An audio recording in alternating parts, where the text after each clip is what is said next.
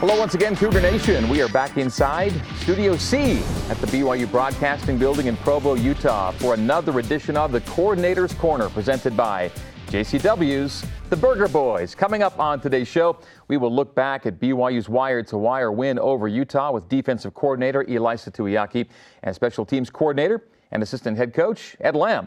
We'll get players of the week on offense, defense, and special teams, and we'll preview this upcoming Saturday's matchup of ranked teams as BYU hosts Arizona State.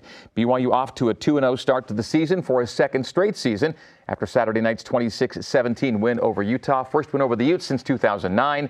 Outstanding effort from the entire team, but the defense standing tall all night long. Big play after big play, and defensive coordinator Eli Tuiaki here to break it all down. Good to see you, E. It's good to be back. Well, let's take care of the shirt first since it's going to draw a lot of attention today. Uh, you have a shirt, uh, the front of it, which reads, I read dead people. And uh, the back of the shirt, which nobody can see. I'll get up so everybody can see. Let's do it. There you go. BYU English department. Now let's get into the background, how this came to you. So Coach, Coach Lamb's daughter uh, is, is uh, I don't know if she's an English major or she just t- takes a lot of classes there, but she came, she showed up with a shirt and, and Coach Lamb said, I want a shirt like that because he, he graduated uh, here as an English major. And uh, he said, well, Kalani's an English major as well, and E is too, so let's just get them all shirts. And so Kalani and Ed obviously graduated here as uh, major in English, and I was an English major as well. And so one of the, I don't think there's any other staff in the country that has I was to say. Three English majors on their staff. Head coach and two coordinators. Yep. Uh, all right, nice shirt, and we'll get on with the show. Good stuff. All right, the streak, it's over. Uh, 12 years, nine games. Uh, in what ways did coaches uh, refer to it, if they did, or do you even need to, in the week of the Utah game? Didn't, didn't refer much to the streak, just really, um, you know, Kalani, Kalani promoting everybody to just be in their best self, to just – enjoy the moment. Um, that you know the, the venue was going to be really really cool, and it was. It was unbelievable atmosphere, and and uh, I thought that the players played loose because of the message from the head coach, and um, you know they went out to win, and and uh, and it was just it was just really really it was really cool to be a part of. From a personal standpoint, and knowing you weren't a part of all the games, in fact you were on the other side for a while as well. Um, what do you think it? Uh, what was its real meaning in this whole thing? The fact that it had been so many years and it became kind of a, a life of its own kind of thing, where it's now it's a long streak. Yeah, it's. Uh, I mean, the, the, rivalry. I mean, whether there's a streak streak there or not. I mean, it's it's it's always an intense thing. And growing up as a fan, uh, being on both sides of it. I mean, it, it's a game that means a lot to everybody, the whole state. Um, you know, with social media now and everybody kind of just getting after each other. It's it's an important game, and um, you know, I know just Cougar Cougar Nation, waking up on, on the Sabbath and the, the air smelled a little bit fresher and you know the sky a little bit bluer and it's just it was it was huge for us and and uh, the fan base is the players. I mean, to be able to accomplish that and bring the bring the fans something that they wanted for so long was was uh, was a great feeling.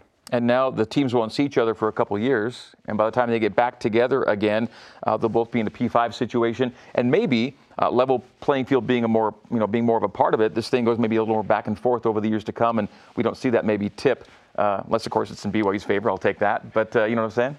For sure, for sure. I think I think regardless of what conference we're in or, or what's going on, I've always been a, a big fan of just the, the, the game. I know when, when I was still at Utah coaching and and uh, you know they were talking about not playing and all that stuff you know, I didn't really have a say just because I was a position coach. But when we had our meetings and they brought up the subject, I was I was disappointed just as a as a fan, as a uh, you know, as just just just a big fan of the rivalry in general. I thought that even though you know Utah was going to the Pac-12 and and their unsurety of just whether we play, I thought that was a big disappointment not to. I think we need to be playing every single year.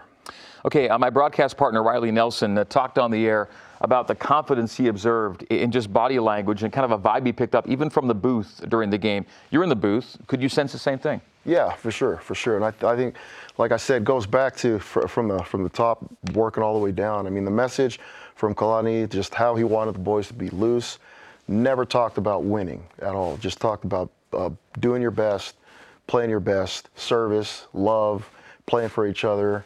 Um, I, I, felt like the way that the way the, the way the boys played was more based off of just faith in, in being able to take care of business than fear of of uh, failing. And um, I think that's that's the confidence that he saw. In the game itself, Utah never really got going because first two possessions, two BYU takeaways. That was kind of like just what you dialed up or hoped to dial up. Yeah, yeah, that was huge. The, the interception right out the gate and, and uh, Lorenzo causing the fumble and us coming away with them. It was huge for us. And um, you know, e- even throughout the throughout the rest of it, you know, our offense was playing a really, really good defense and came away with three points with that. But it was never really a, a, a panic moment for us as coaches. You know, a lot of times defensive coaches get frustrated because the offense isn't doing anything with takeaways or any of that stuff. But we stuck together even in the box and, and uh, as coaches and knew that it would be a battle all the way to the end and, and we'd come out on top. And Kalani talked about too, he wanted the turnover situation to be more than just, well, offense has to take care of the ball. Yeah. It's got to be other people doing things. Absolutely, absolutely. It's just as much on us as de- on, on defense to, to, get the ball back and, um, you know, the, force, the fourth down stop as well. I mean, you don't you don't do that to to to a, a, Utah defense where you get the ball back and then you just drive 93 yards or something like that and and uh, you know right before the half. That's that's just that's just not something that you do to a Utah defense. And, and it was great to see the offense uh, respond and and do do things that uh, you know they needed to do. And they did take care of the ball. Uh, zero turnovers again. Yep. Uh, BYU's won 14 straight now when they just don't turn the ball over, and the Cougs have won 16 straight when you're just even or plus in the margin. It means so much. Yeah, it's you've got to eliminate that, and I, I, our offense has done done an amazing job in the last. Uh, uh, year, right? Like uh, just taking care of the football. It's it's uh, meant a lot to them. It's meant a lot to the team, and um, you know, the, the defense just so much more confident with the way the offense is playing too. And it's not like BYU's dialing things back offensively. They still want to be aggressive. They still want to go for shots and explosives, but they've, they've done it while taking care of the ball at the same time. So beyond takeaways, what are some particular things you wanted your defense to get done against Utah? You know, uh, stop the run. You know, I thought that uh, uh, Andy Ludwig, just his personality, just just the Utah culture, is to come in and establish physicality and it was important for us to make sure that we were physical and stopping the run. Um, you know, taking opportunities to to be aggressive when we can.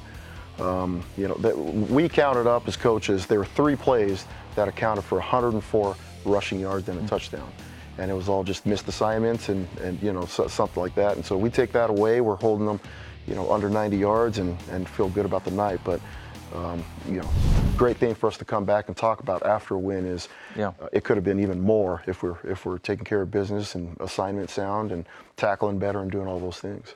Meantime, the offense gave you a 10 0 lead to work with, and uh, BYU hasn't trailed yet in the game yet this season. I didn't know that.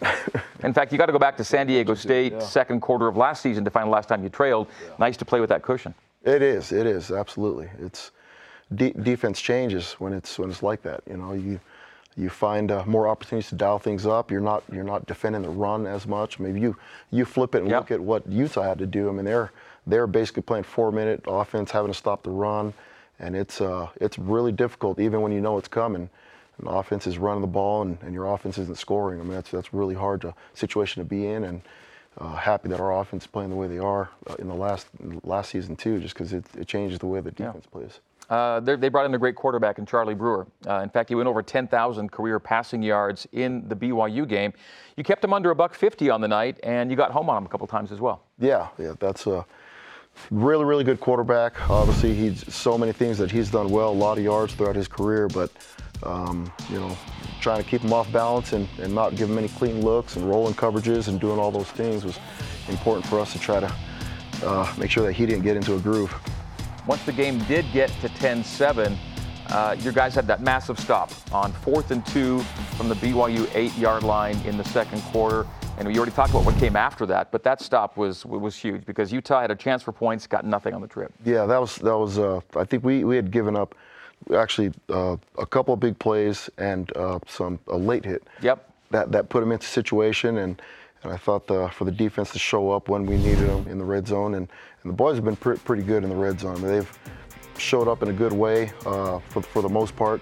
Played really, really good red zone defense, and and uh, excited about that. But that was a huge stop for us. And on that particular play, they just counted on their offensive line to get the push, and you had to just push right back, and you did. Yeah, yeah. We had uh, I thought the front, the D tackles played really well. Um, you know, besides a couple of plays, the D ends played really well too. But we've got a good front and, and uh, a good physical front. We run deep. We, we play a bunch of guys, and I think it's important for our future to continue to invest in the young guys and just get those those guys reps. We had a couple of true freshmen that came in and played, and it's important for us to develop those guys when we can in big games. Is it, is, is it about as deep as you think you've been in terms of the ability to rotate in that front four with guys you trust?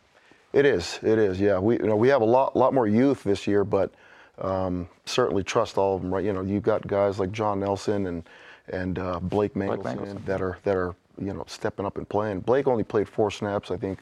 Um, John played 11 or 13 or something like that. But Blake's reps, I mean, he was unbelievable in the in the two minute drill, just creating pressure for himself. I thought the refs missed a holding call on him, and I think he's got a bright future. The front's got a really bright future here at BYU. Because you're pushing around 10 guys right now that can play for you right now. Yeah. Yeah, that's we, a good we've number. got a couple that are in the developmental crew that are, you know, uh, just just playing on scout team that are that that are they look the part. They're big and strong. They're just haven't broken the depth chart yet. All right, it is time for a break. When we come back, how BYU's defense helped preserve a 26-17 win over Utah at a sold-out LaVell Edwards Stadium on Saturday night. We'll get get Coach Tuiaki's defensive players of the week as well.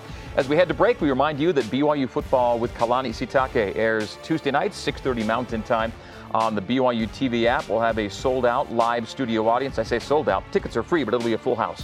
Hit the seat request link on my Twitter feed each week, and we'll see you tomorrow night. This is the Coordinator's Corner. We're brought to you by JCW's, the Burger Boys. We're back with Coach E right after this. Snap to Brewer. BYU comes hard. They blitz. It's picked off! Picked off near side. Chaz Ayu on the INT turnover margin's been almost everything in this series, and the early turnover goes to BYU. The Cougs in business. And we are back on the coordinator's corner with BYU defensive coordinator and defensive line coach Ilaisa Tuiaki. BYU ranked 23rd now in both major polls after a 26-17 win over Utah in Provo on Saturday night. This week it is BYU home to Arizona State. Sun Devils ranked 19th and 21st. It was a sold-out crowd at LaVell Edwards Stadium. And Coach, you've had two tremendous playing environments in your first two weeks of the season. Yeah, unbelievable. I mean, the the fans showing up to Vegas was was unreal, and then this. I mean, we were watching we are watching our film just as coaching staff and kind of looking over it, and there are a lot of plays where the camera's shaking, and you don't see them. It's shaking. It's hard. It's kind of like feels like you're watching a fuzzy picture just because the whole stadium is shaking while we're watching film and it was wonderful that, uh, that there was a race again. We see the, the, the Vegas situation followed by the Provo uh, to be sold out, uh, and and the video boards got done just in time for that game. Race against time, great work by that crew, and to see so much royal blue in the house on a rivalry night, it was uh, pretty incomparable. We might get to this a little later, but uh, a lot of those fans that filled the stands ended up on the field by the end of it, which is pretty cool. Yeah, that was I was coming down from the box and trying to cross the field to get to the uh, to the other side. Trying to cross the field. Trying to cross the field. It was it was packed by the time I got down there. Well, in this Utah game, a 16 to seven lead at halftime. The offense scored that touchdown right before the break. Uh, that was huge, right? And that, but then Utah gets the ball to start the second half. But then first drive of the second half, you forced them into a three and out. So they weren't able to really, again, get that momentum that maybe BYU just took right back at the end of the first. Yeah, that, that that's it's huge for us to come up and come up with a stop at that point. And and uh, I mean, any, anytime you can you can keep an offense off uh, off their off their game and, and just a little bit out of kilter, it'll be be a benefit for the defense. So a three and out to start the second half for BYU. By the way, we saw a lot of those. We saw a couple, maybe two or three deflections that were almost picks too at the line, right? Yeah, yeah. That was uh, a part of the game plan. Was just um, felt like th- this quarterback was very comparable to UCF's quarterback, and so the game plan and some of the packages were the same. Where we try to uh, stay frontal in our rushes and and uh, make it a little bit more difficult for them. Uh, next time Utah got the ball, they snapped nine plays. It was actually their longest drive of the night, nine plays, but ends with no points. Uh, as they got they got as deep as the 26-yard line, and then uh, Jacob Robinson, a third down PBU, and then a missed field goal. And it almost feels like those drives, especially if they're longer, where you get nothing out of it, it takes a little bit more out of that team's offense, like yeah, it did. Yeah, it does. You, when you're down and, and you're, you're driving down, I mean, first of all, you don't want to take field goal, but when you have to and you don't get the points, I mean, it's it's uh, it's hard to come back from that. How's Jacob played for you, by the way, Robinson? He's he's been awesome. Jacob's doing a really good job. He's he's uh, immediately made our, our nickel packages uh, so much better with just his ability to cover. The next BYU possession, Cougs went on a 10-play touchdown drive. Turns out to be the game-winning touchdown uh, to Gunnar Romney. There's that missed field goal. But uh, Utah kind of made you work to finish this one out. Uh, they made they scored 10 straight points and made it a six-point game. Five minutes to go in the fourth. Kind of felt like the Arizona game all, all, over again. 10 straight points, one score game. You needed one last score to close it out. You did get that on offense. Well, with a field goal to, to seal the deal. Yeah, yeah. It's it's never never over until it's over, especially in a game like this where.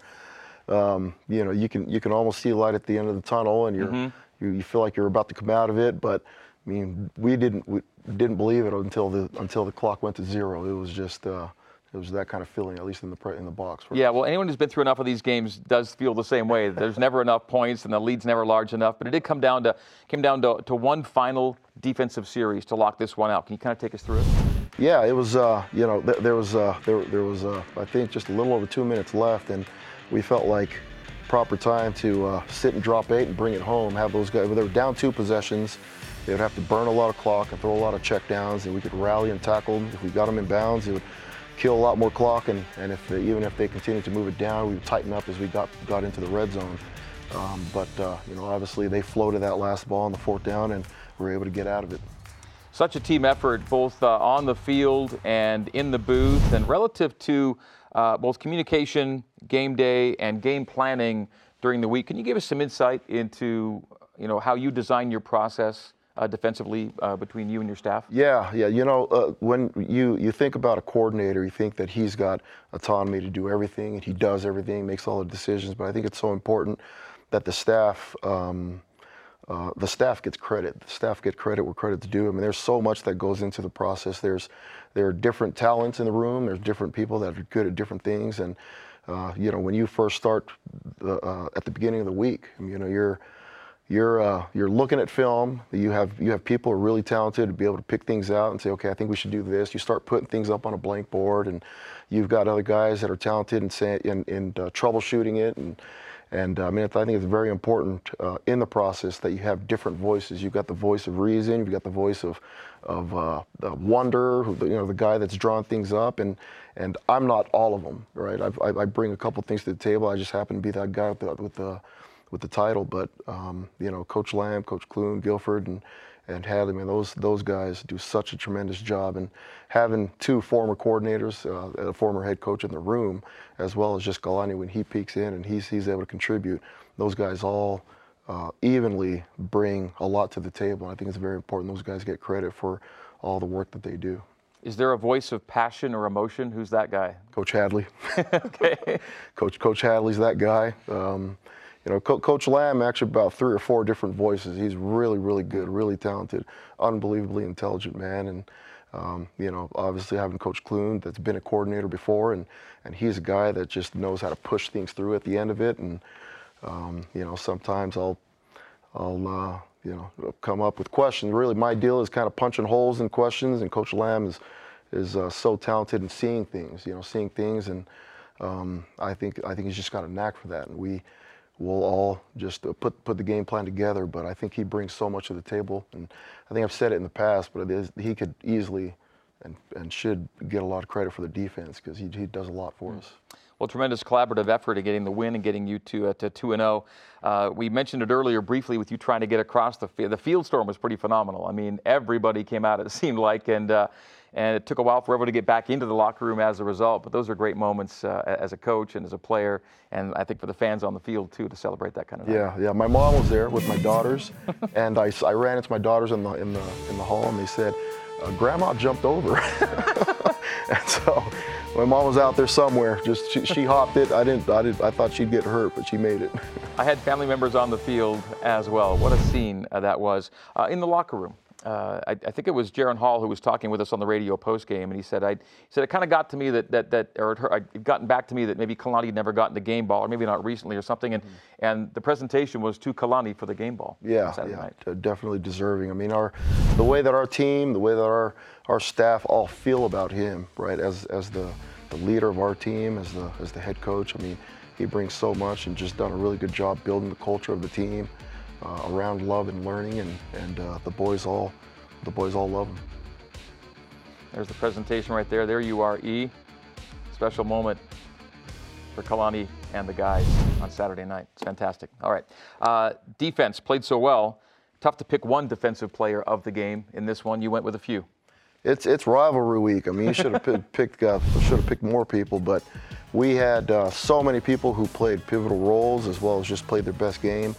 Um, I mean, you know, obviously the turnovers, uh, the takeaways, just the stoutness up front, um, you know, the physicality of just the backers, all those things. I mean, there's just so many people that contributed to it, that played with belief, uh, did a really good job, and, and just had huge games. So all those guys you see right there get special mention from Coach E for their defensive efforts against Utah. Those are the defensive players of the week. All right, as we go to break, a reminder that the dinner after the game at JCW's includes something for everybody, from burgers to wings, shakes to salads. JCW's quality and a lot of it in Lehi, American Fork, Provo, South Jordan, and now open in Herriman.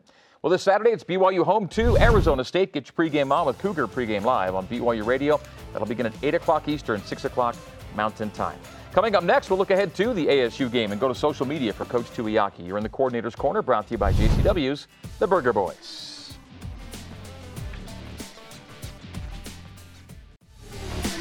Coordinator's Corner is brought to you in part by JCW's The Burger Boys, BYU Food to Go, the MVP of your next event, and by Siegfried and Jensen, serving Utah families for over 30 years.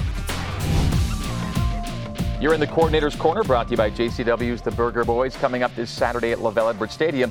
It is a pairing of ranked programs. Number 23, BYU hosting 19th and 21st ranked Arizona State, first meeting in 23 years. Defensive coordinator Ilaisa Tuiaki with me. And after so much focus and mental energy directed toward Utah and that streak, at least, at least externally, uh, you shift that focus now to a third straight Pac 12 team to open the year. Yeah, that's that's uh, it was it was hard for me to get any sleep on, on Sunday. It was just on cloud nine the whole time. But it's uh, you know, felt like traveling back from Vegas after a late night game, and then this late night one, and with the with the with the, the high of just trying to go to church and you know walk in and everything, just everybody see you, and then coming back down and saying, okay, now it's it's the next opponent. That's uh, I think it's important for us to do that, and the players will be ready to do that today. Quarterback Jayden Daniels, uh, the consummate dual threat guy, right? Uh, leads the team in rushing with a pass efficiency pushing 150 really talented player. I think their whole team's talented. They've got a, a really good roster. They've got great bodies. They've got a lot of speed. Uh, they, they, play physical, and, and the, the quarterback, I think, is a special player. Now, they've played Southern Utah and UNLV. You've played Arizona and Utah. You've faced some pretty good live fire uh, for two straight weeks to get you ready for a third straight P5 here. Yeah, yeah. So our, our boys will be ready, and they'll be, they'll be up for the challenge. The, the, the challenge, again, for us is – is when you go in playing two P5 teams and, and the physicality of the games, um, you know, just trying to stay healthy, trying to practice the right way, make sure we get to the get to the fight on Saturday with with enough guys that are healthy and ready to play um, is going to be the key for us. Speaking of P5, uh, you were locked in on the Utah game plan, but while that was all going on, the Big 12 news was percolating and finally breaking on Friday that the Cougars accept the invite to the Big 12 here, effective in a couple of seasons. Your thought on being part of a program that has now uh, earned the right to put the P5 label uh, on on on this program? Yeah, ex- excited, uh, ecstatic, just for the for the coaching staff, for Kalani, for the players, for the fans. I mean, I think it's uh, you know just through throughout the whole program, it's that's a huge thing, and I know we've with, with what happened in 2016 and then finally being able to get in it now is uh, I think is huge for us. We couldn't be happier. What do you think the ultimate impact will be moving forward? You know, obviously just the the, the way that you operate. There's uh, you know things change with your budget and.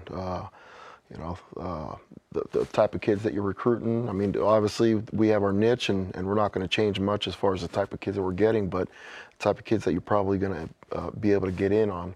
Um, you know, it just broadens a little bit, and you have more to, more to pick from. Okay, to social media now for a couple of questions for Coach. Uh, congrats on a great win and a great game plan. This coming in from Michael Christensen. He says one of the standouts on defense last year was George Udo. Uh, we've not seen him yet this year as he comes back from injury. Will we see him on the field this week or sometime soon? Probably not this week, but uh, I think in the next few weeks he'll he'll get back up to 100%. I mean, he's he's running, he's doing everything, but he's just he's just uh, still fresh from surgery. He, he nine months out, out of surgery. We want to wait and give him proper time to heal before we bring him back. Okay, second question coming in from Real Sports Fan. In the game against Utah, we were aggressive on defense, he says, and had a lot of success with it. Do you see the defense using that success again this week against a potent ASU team? Uh, yeah, that's the that's the plan. It's you know sometimes uh, the aggression that you see on on TV um, pays off, and you think that it's all aggression, and and there wasn't any aggression before. There's certainly aggression every single week, and there's time to pick when to do it and when to not. Um, but uh, you know, staff will put together a, a, a, good plan, and we'll, like we were talking about before, we'll, we'll, we'll have guys that'll troubleshoot. We'll have guys that'll be creating things, and, and we'll get to the end of the week and think we'll feel good about our plan. All right. Well, best of luck in formulating that game plan and going to 3 0 on Saturday. E, thanks. Appreciate it. All right. That is Coach Eli Tuiaki. Get set for the Cougars and the Sun Devils on BYU TV's Countdown to Kickoff. That'll be Saturday at 9 o'clock Eastern Time, 7 Mountain Time. Coming up next, we'll bring in Special Teams Coordinator Ed Lamb. This is the Coordinator's Corner, brought to you by JCW's, the Burger Boys.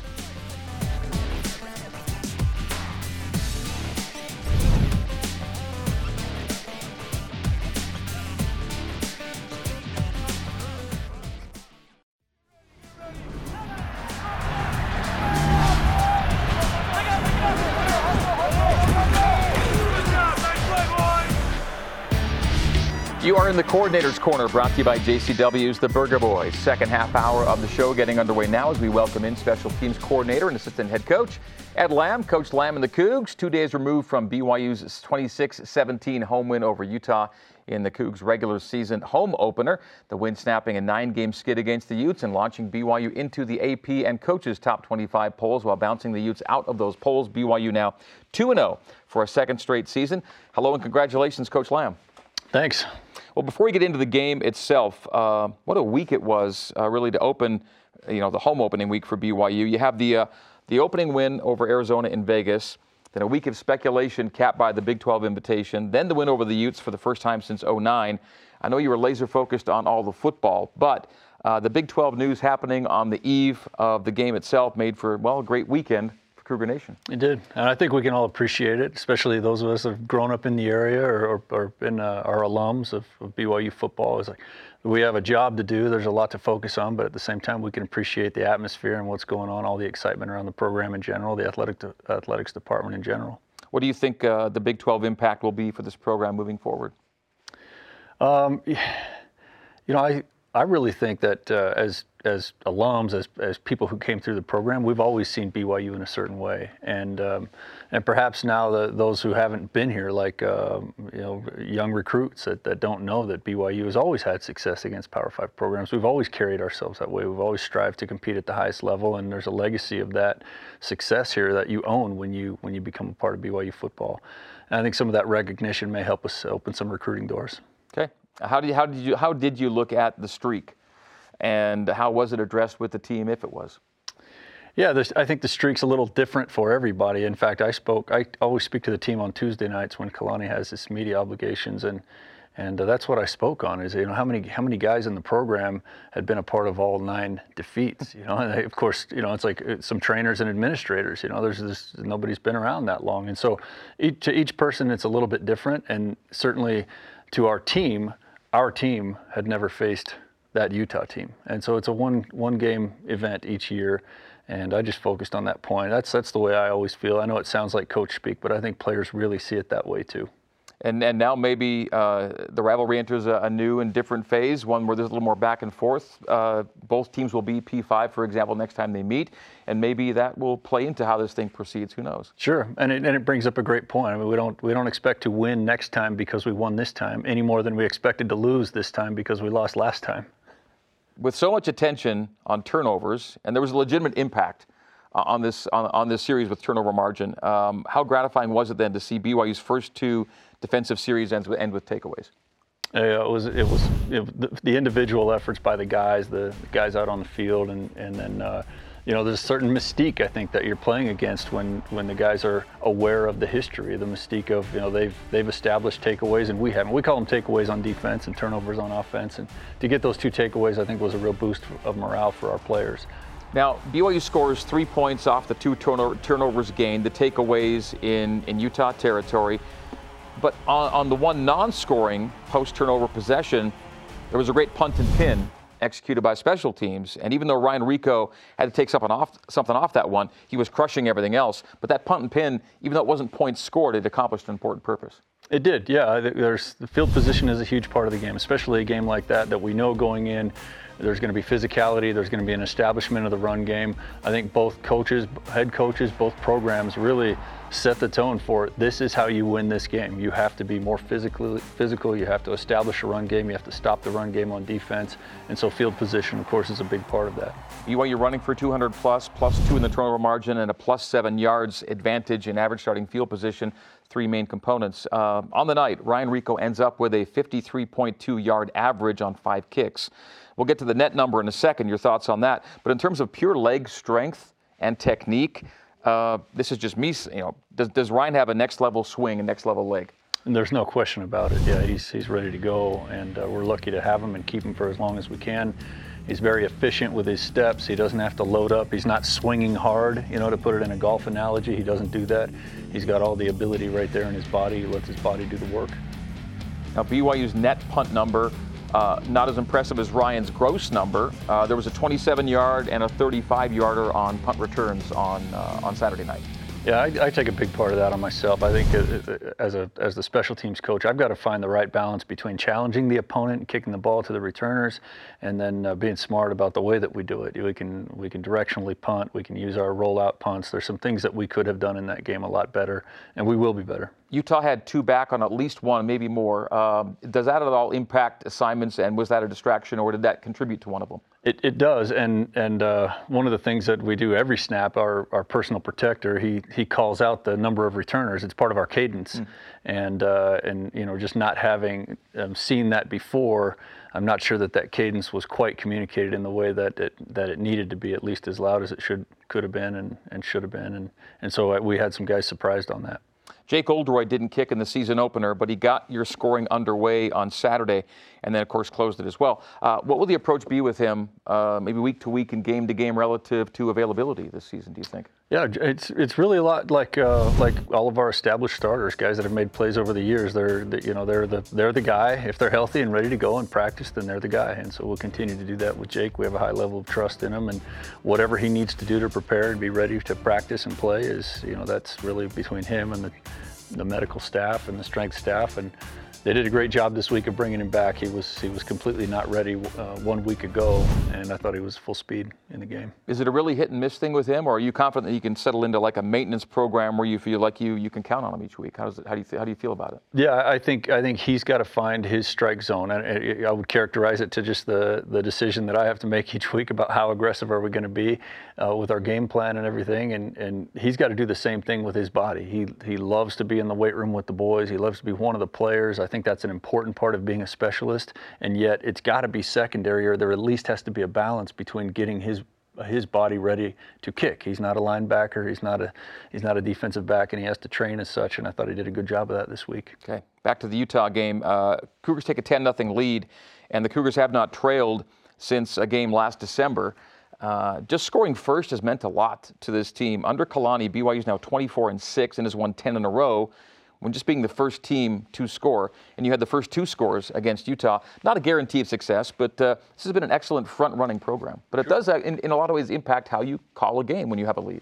Absolutely, it does because that's the you know that's that's the primary. You know, every every pitcher in baseball, every every football coach, you go into the game with your primary plan and then your contingencies. And if the primary plan on offense and def- defense is is working to the point that you get that first score, then it's you know first adjustment it's on the opponent, and there's a huge advantage to that. It's not that, uh, as you say, there's there's several. Ad- adjustments over the course of a game, offense, defense, and special teams, and there's going to be a series of those. And scoring first doesn't mean you're going to win, but it's a it's a great step in the game, up 10 nothing. BYU answers that BYU touch. Uh, Utah answers the BYU touchdown with a TD of its own. So it's 10-7 midway through the second.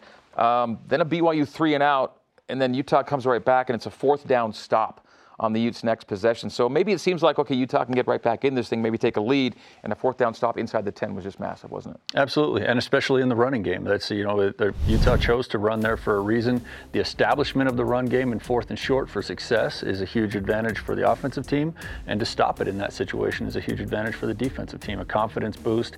Again, uh, the adjustment later in the game to know that we had stopped uh, and stuffed the run on several occasions, it changes the way they have to call their offense.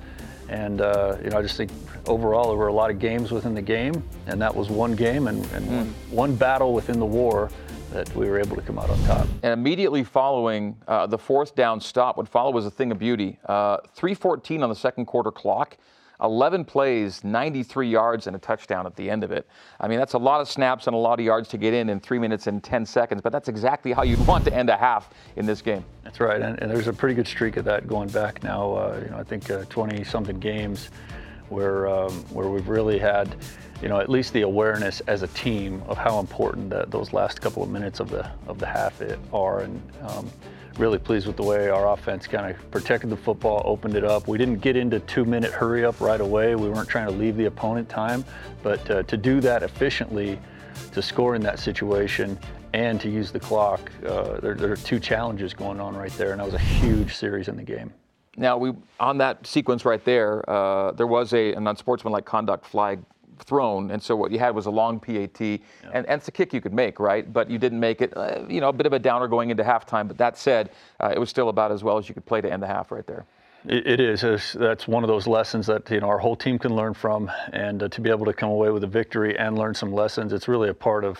I, I think one of the kind of roll the dice, fortunate parts of having a, a winning season is uh, you, you, learn some things along the way, but but you don't have the the sting of the loss and uh, the, the downward momentum that sometimes comes with losing. All right, so in that moment, BYU led 16-7 at the break. We'll be taking a break right now. The nine-point margin will be the winning margin. We'll talk about how the Cougars secured that margin after this. When we come back, we'll finish off our Utah look back and recap and identify this week's special teams and offensive players of the week. This is the Coordinator's Corner, brought to you by JCW's The Burger Boys. We're back with more right after this.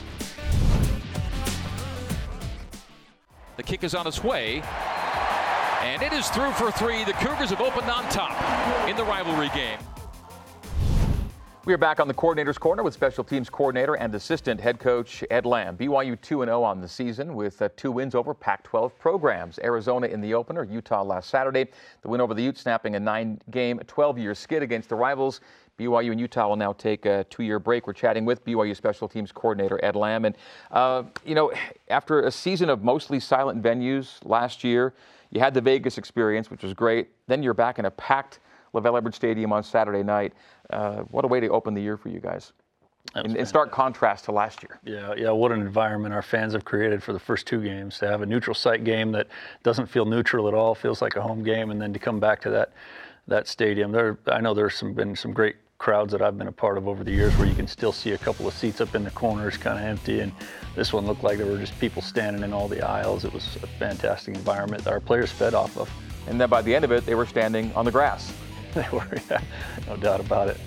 Well, BYU in this game led 16-7 at halftime. Uh, Utah deferred to take the ball to start the second half. But the BYU then takes care of that uh, business with a three and out. And then next possession, it's a missed field goal uh, for Utah. You combine that with the earlier fourth and two and uh, stop, and BYU is keeping points off the board. And at the same time, the offense perfect in the red zone this year. Now seven for seven, five touchdowns. Yeah, they've been really clean in their in their execution and their operation. And that that comes from. You know, that comes right on down from Jaren, who's handling the ball on every snap, and to be to be executing uh, so clean in the way that they are. Um, we really haven't been pressed, haven't been behind to the point where they need to stretch a little bit. And there's always an advantage gaining a lead and, and holding on to a lead. It changes the way the game is called, changes the way the quarterback executes. But um, at, at, this point, they've done such a nice job of protecting those leads. I researched this back to 1972. It's as far as my record, my personal records go back to LaVell's first year. And back to 1972 to now, BYU's on its first ever run of three straight games with no giveaways. Oh, that, yeah, that's incredible. I hadn't I hadn't kept track of that. That's an interesting stat. And again, credit credit the guys who are handling the football. There were a yeah. lot of talk on the sideline. The coaches emphasize it. They work on it every single day. Our offensive coaches and in, in uh, their individual drills, it's what they start practice with, and it's showing up. Okay, 23 7 lead into the fourth quarter against Utah, but like in the Arizona opener, Utah scored 10 straight points to make it a one score game. Uh, Kalani said uh, even when things tightened up, he sensed a confident vibe on the sideline, even at, the, even at that point. There were, and there, yeah, I think we could tell at that point that uh, Utah was necessarily pressing. And when teams when teams press, it's it's kind of there's going to be some things happen, and some things happen for them. But we, we felt like some some good things were going to happen for us as well. And then the answer by by our offense there was just a huge huge part of the game.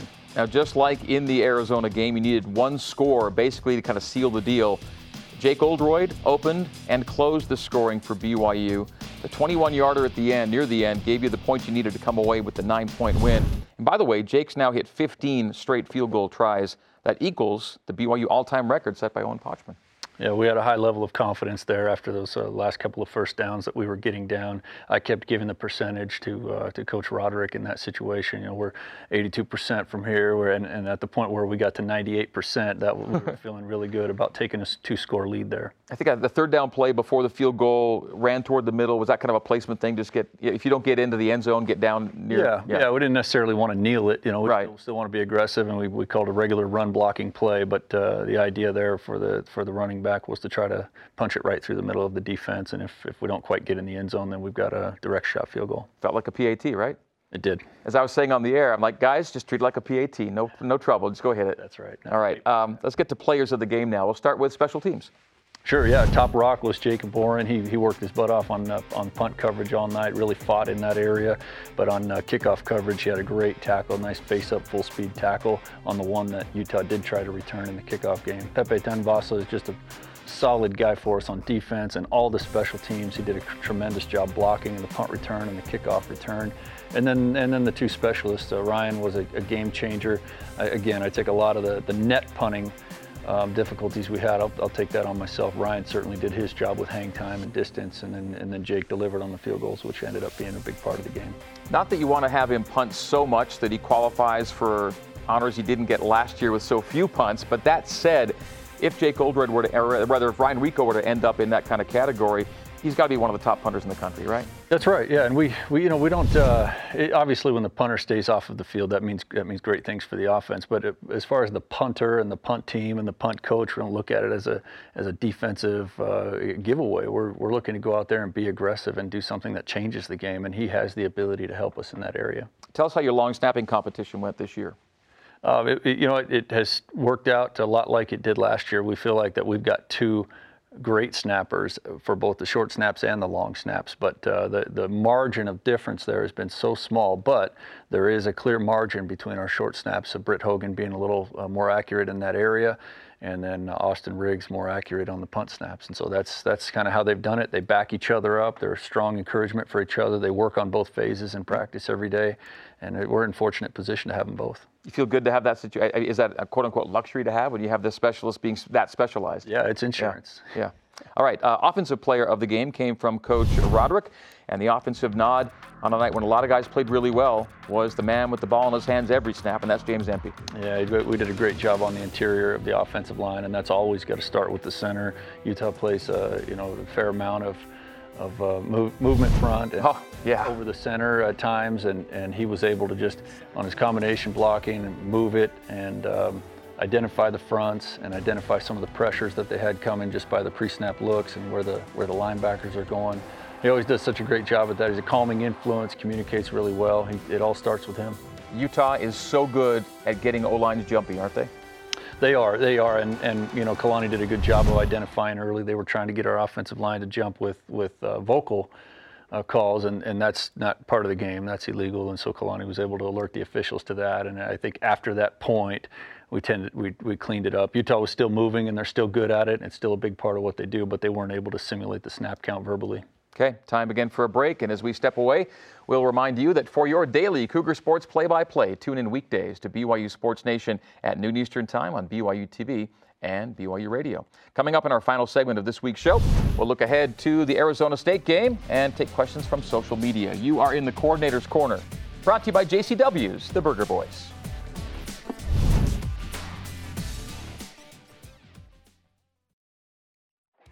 Hall goes shotgun, takes off, throws for the end zone. It is caught in the end zone! left side of the end zone.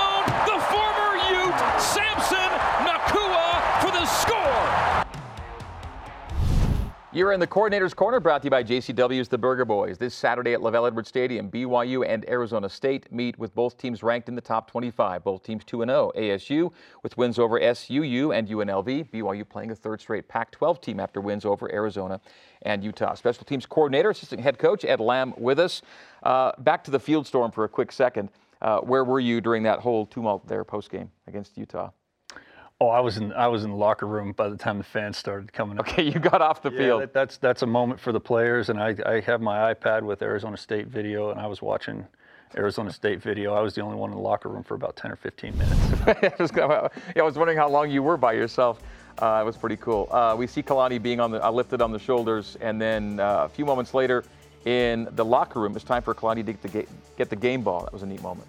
Oh, it was. It was a, a, great leadership moment by Jaren Hall there. Kalani puts so much of his heart and passion into everything that uh, our program does, and it was a great moment uh, for him personally and for the team, and, and for the team to recognize what he puts into it, what he gives for them. That he is a player-centric coach. He's about the players first, and for them to give a little something back, like I know it meant a lot to him.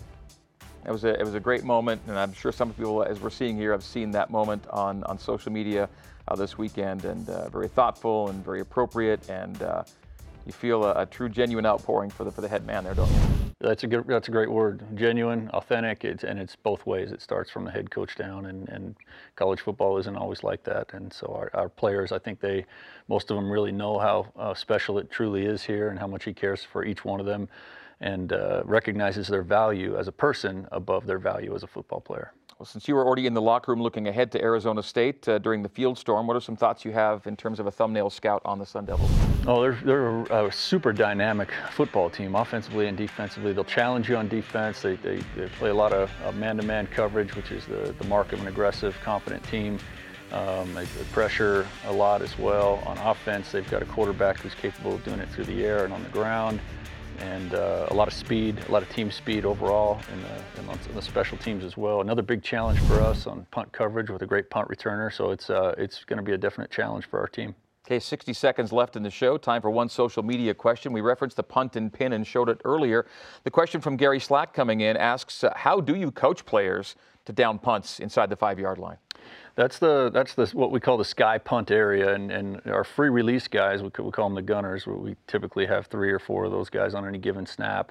Uh, they're responsible when they get down inside the 20 yard line, not just to find the punt returner, but also find the ball. And then a decision has to be made whether the whether the returner is actually playing the football or whether he's trying to pull the, the coverage away from the ball itself and let it go into the end zone.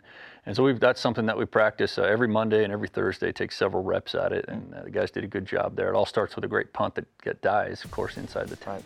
It was well executed uh, last Saturday. All right, Ed, thanks for the uh, thanks for the uh, the contributions, the feedback, and the uh, preview for next week. We'll see you again next week. Thank you, Greg. All right, that's Coach Lamb. That'll do it for this week's edition of the Coordinator's Corner. We are back with you next Tuesday at 11 a.m. Mountain Time. For coaches Tuiaki and Lamb, my name is Greg Wrubell. Go Cougs and have a great week.